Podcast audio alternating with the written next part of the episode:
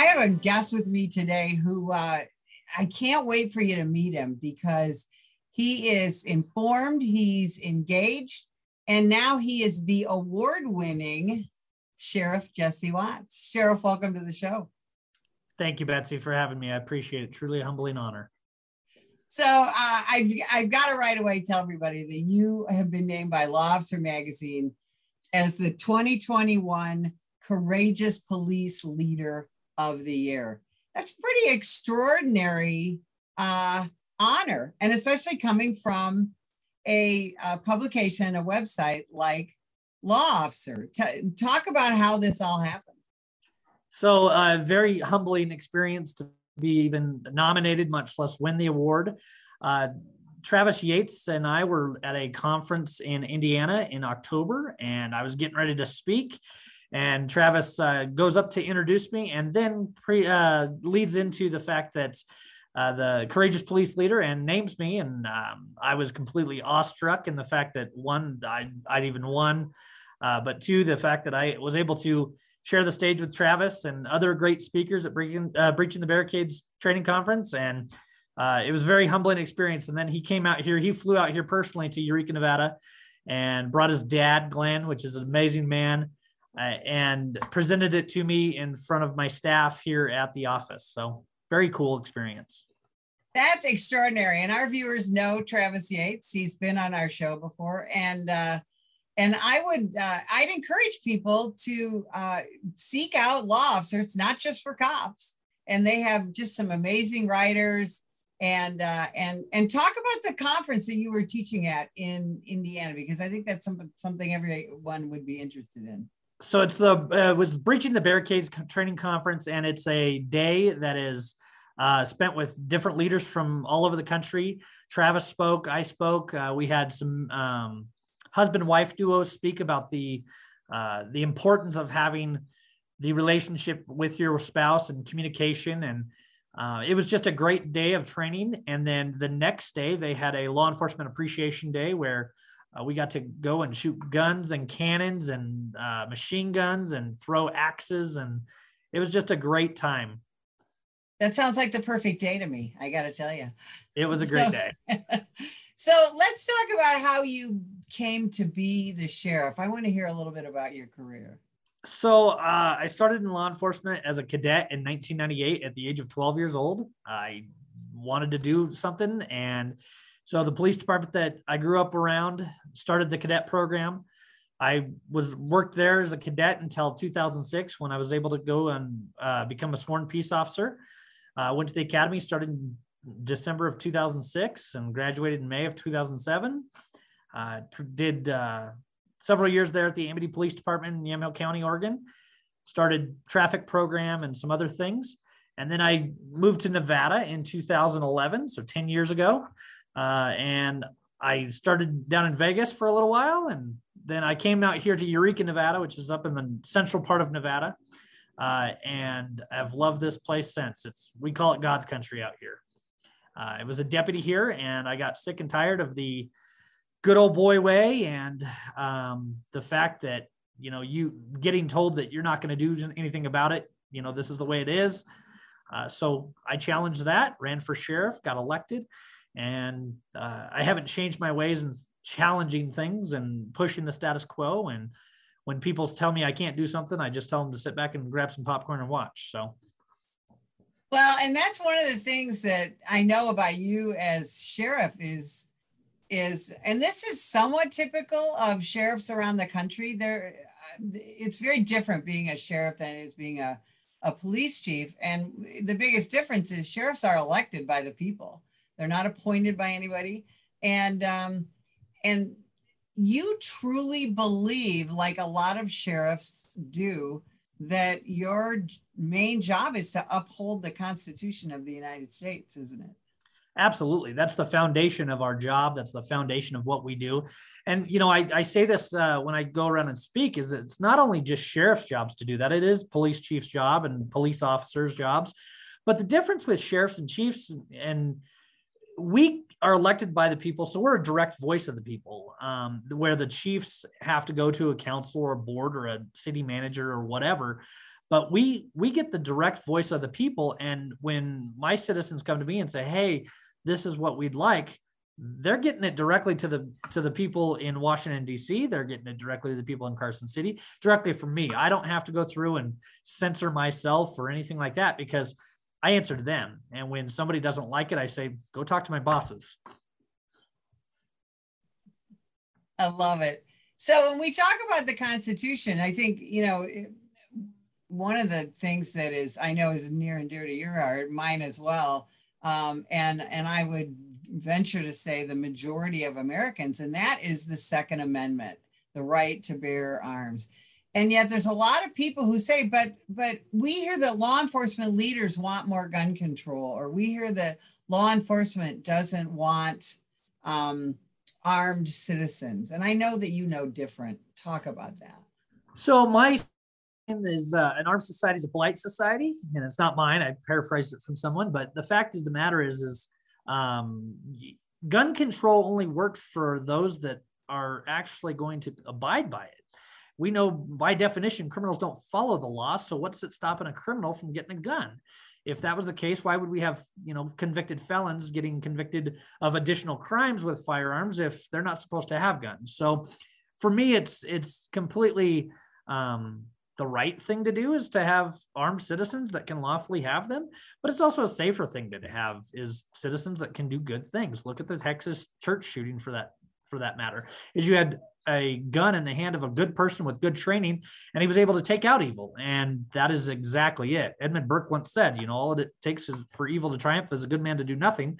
Well we can do it. We can as good citizens we can absolutely make a difference being armed and being safe with it being educated and being trained.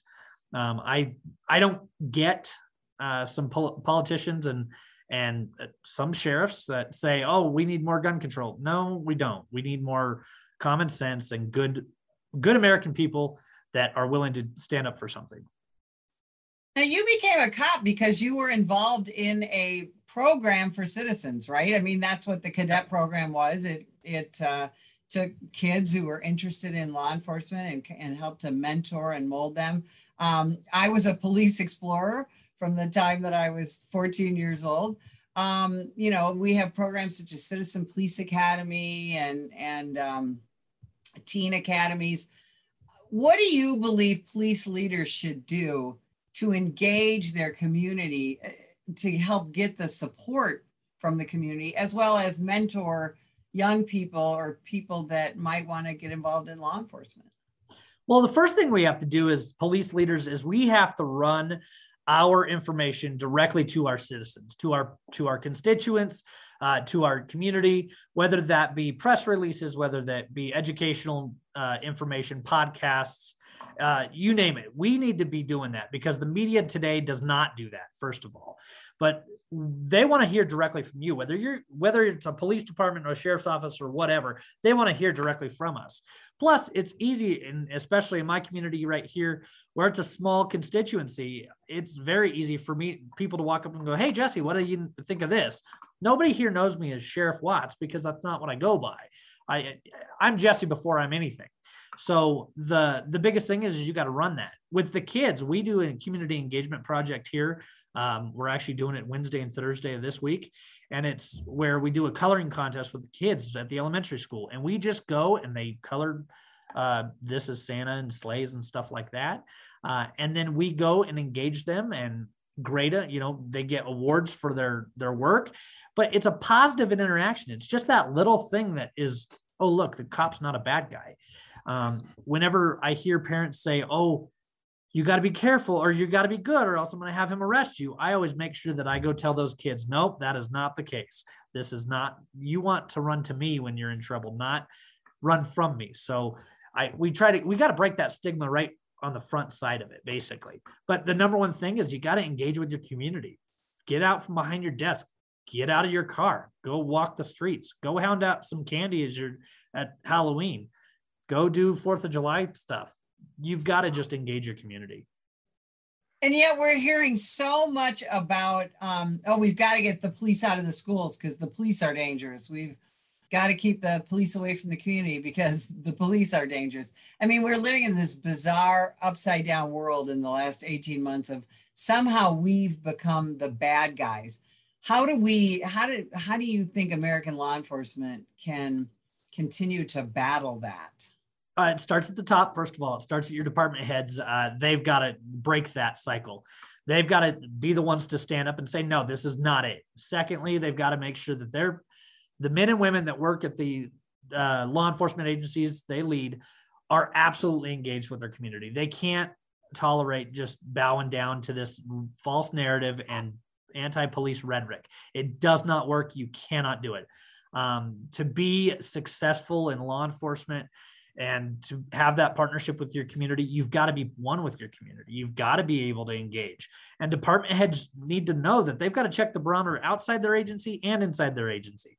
The outside influence can negatively impact the productivity and the, the work that your guys are doing. But not only that, it can negatively impact them personally. Because think of how many cops in this world are struggling with cumulative PTSD and the fact of the matter that we we run a tough career. I mean, period. And you're just adding that, you're compounding to their stress level already. Why? Let's make it a fun environment. Let's have a great engagement with our community. And you're always going to have those one or two that are just the naysayers. That's okay. Avoid them. But go engage with your community in a positive manner. And it starts at the top with your department heads. Now, you travel uh, and talk nationally. What are you seeing nationally? You know, do you, um, you know, because there's so much concern about are we going to be able to retain law enforcement officers? Are we going to be able to recruit new ones, um, especially in large urban areas? Um, what are you seeing around the country? What gives you hope? What gives me hope is when I do go and speak to have younger cops that are hungry for good leaders um, and having those younger guys in in class or in the presentations that I, I give. Uh, I had one in Indiana that walks up to me. He's a year and a half into his career, and he said it. He goes, "I don't know if this is what I want to do." And I said, "Why not?" And this was before I spoke. After I spoke, he literally came up and asked me if I, he could take a picture with me and goes, Sheriff, you gave me hope because that's where we need to go. And I said, okay, so let's go there. And he goes, what do you mean? And I said, you're a year and a half into your career. What is stopping you from being that police leader to doing that? What is stopping you from getting on that path to go and make that agency better? And he just looked at me and he was like, well, I'm, I'm young. I can't do that. I said, yeah, I was elected at 33 years old. You absolutely can do that. Uh, don't let anybody tell you, oh, you can't because you don't have 50 hash marks on your arm. That's not the answer. The answer is you want to do something, go do it. And that's the hope that I've got. Well, and that's one of the things about you and your career is is a lot of police officers. I was one of them. Um, you know, started at 21 at a police department, and I had a great career. Stayed there for 29 years and uh, and then went off to do this this parallel career that I have in in law, uh, training in the media. Um, but you tried out some different agencies. I do you see that happening more with young people? Yes, because the young people and millennial generation, and I qualify as a millennial, so I'll go with that. But millennials won't work for weak leaders; they'll just go work somewhere else. And the the one thing that um, you know, I I questioned myself. I worked for big agencies and little agencies. Uh, and I questioned myself of, oh, I'm job hopping or so to speak, but I went from a small town agency to a major agency back to a small agency. And something that I I saw is if you've worked a small agency, you can do anything in the big agencies because they've got the specialties and all this. But you not only know you've got the better foundation than most of these guys that start in a big agency go into a small agency because they don't the, the dynamic just doesn't work. But the number one thing that I did see is the lack of personability in some agencies that drove cops away. One of the agencies I worked for literally had a PDF resignation form that you couldn't write your own resignation letter. You had to fill in the boxes, your name, your per, uh, your serial number, the dates, and and then you turned it in HR. And if you wrote your own letter, it didn't go anywhere. Well, that's not that's not conducive for what we're doing, right? But the number one thing that I can truly say is cops won't work for weak leaders uh, and especially younger cops that they won't they won't put up with it. They'll go find somewhere that they are uh, respected. They'll go find somewhere where they want to work and where has not necessarily all the bells and whistles, but has a better environment than uh, than some of the bigger agencies. Well, and I know there's a lot of agencies uh, uh, around the country hiring and trying to draw police officers from some of the larger urban areas like Minneapolis, New York, Chicago, Portland, Seattle. I could go on and on. Um, you know, try, and I think that's smart. I think uh, I think a lot of those agencies are trying to draw those experienced officers and get them out of those communities where they're not appreciated. Absolutely, you got to, like I said earlier, you got to, you know, run where that anti-rhetoric is there. You can't you can't it's not conducive but it is also the department heads of those agencies minneapolis and big agencies like that that can truly change the dynamic of doing um, i think it's a smart marketing tool for smaller agencies uh, but where when i market for recruiting i market for areas like eureka county to where i'm not drawing people from la i'm not drawing people from minneapolis i'm drawing people from the rural areas that want to live in rural areas because we're 120 miles one way to a Walmart. So, I, you know, most wives and, and most people are like, uh, what, where? No, no, thanks. We're good. So it's, it's just all how you market yourself and your agency to push that. But the number one thing is, is uh, seeing courageous leaders that will absolutely have a voice and opinion.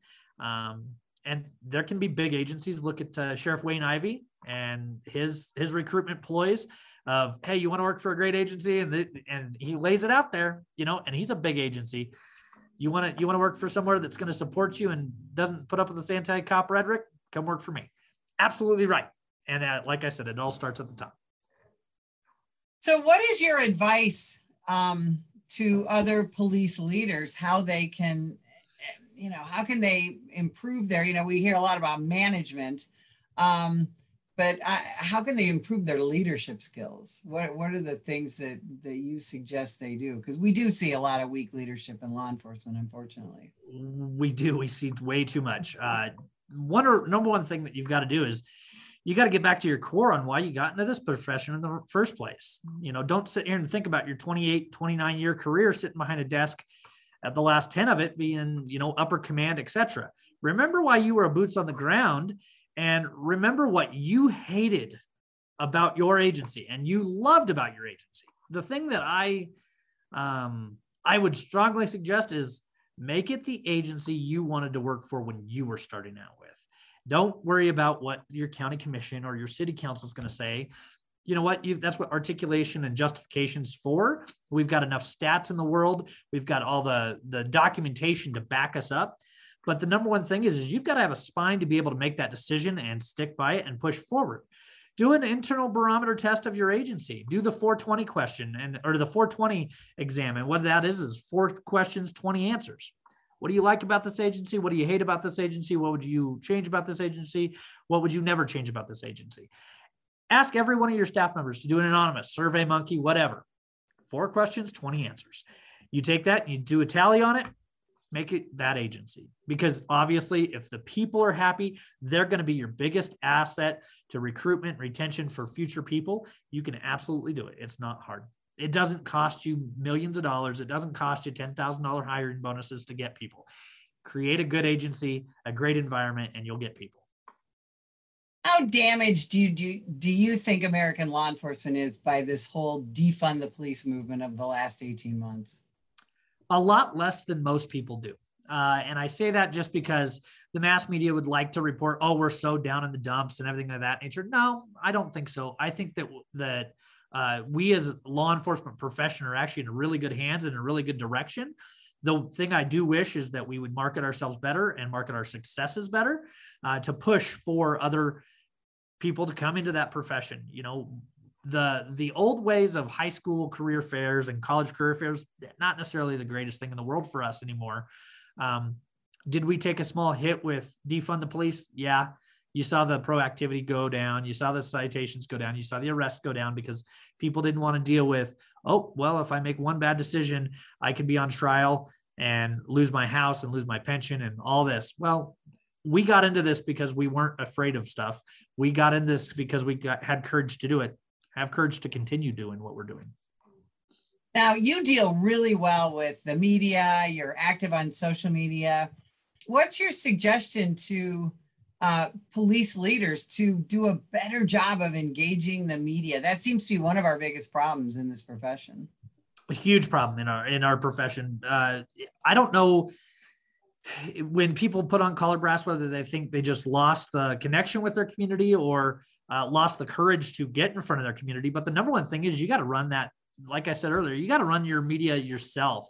You've put out your own podcast put out your own little facebook snippets uh, you know I, am going to give uh, sheriff chad bianco with riverside county sheriff's office in california great accolades he does uh, the rso roundup and he has a different staff member and he does that and he it's all about the office on clearing up the facts of the office um, there's others that do you know uh, wayne Ivey, i mentioned him earlier. He does the the fishing for a fugitive and the spill of, uh, spin of justice and other things and it's great thing. I here in eureka do uh, in the know with sheriff watts and every wednesday i try to record a little short video or a, a snippet and put it out there. Uh, i do motivation mondays and word of wisdom wednesdays and it's just engagement and that's the biggest thing is you got to push it out there. You uh you gotta you gotta be courageous and get in front of some cameras. Um, you know, go talk to the people and even adversarials, you know, the, the people, the media that don't agree with us and don't think we're doing a great job. Go show them why and call them to scene. Say, hey, you want to see a scene that that you're saying we're screwing up? Look, this is how great we're doing. So, Sheriff, where can people find you? Uh, you can find me on social media. I'm on Facebook as Sheriff Jesse Watts. I'm on uh, Instagram, Sheriff Jesse Watts. I'm on LinkedIn. Uh, and then I also have sheriffjessewatts.com. That is awesome. I cannot thank you enough for spending a little bit of time with us today. Uh, we so appreciate it. And if you would like more information about the National Police Association, visit us at nationalpolice.org. Ma'am, put the gun down! Put the gun down! Last year, law enforcement officers were involved in hundreds of thousands of use of force incidents. A use of force incident is when an officer must use nonverbal tactics to gain control of a dangerous situation. Put the knife on the ground. In many cases, officers have no choice but to use force when a suspect doesn't comply with a lawful order. Use of force is always ugly. No one likes it, especially police officers. Together, we can help de escalate these dangerous encounters. Help police officers by complying with their lawful orders. Don't attack, attempt to disarm, or flee from an officer. Use of force is an officer's last option. Most incidents can be avoided by not resisting arrest. If you feel you've been wrongfully detained by a police officer, then seek a legal solution after the encounter has been resolved. Let's keep everyone safe. Comply now and complain later.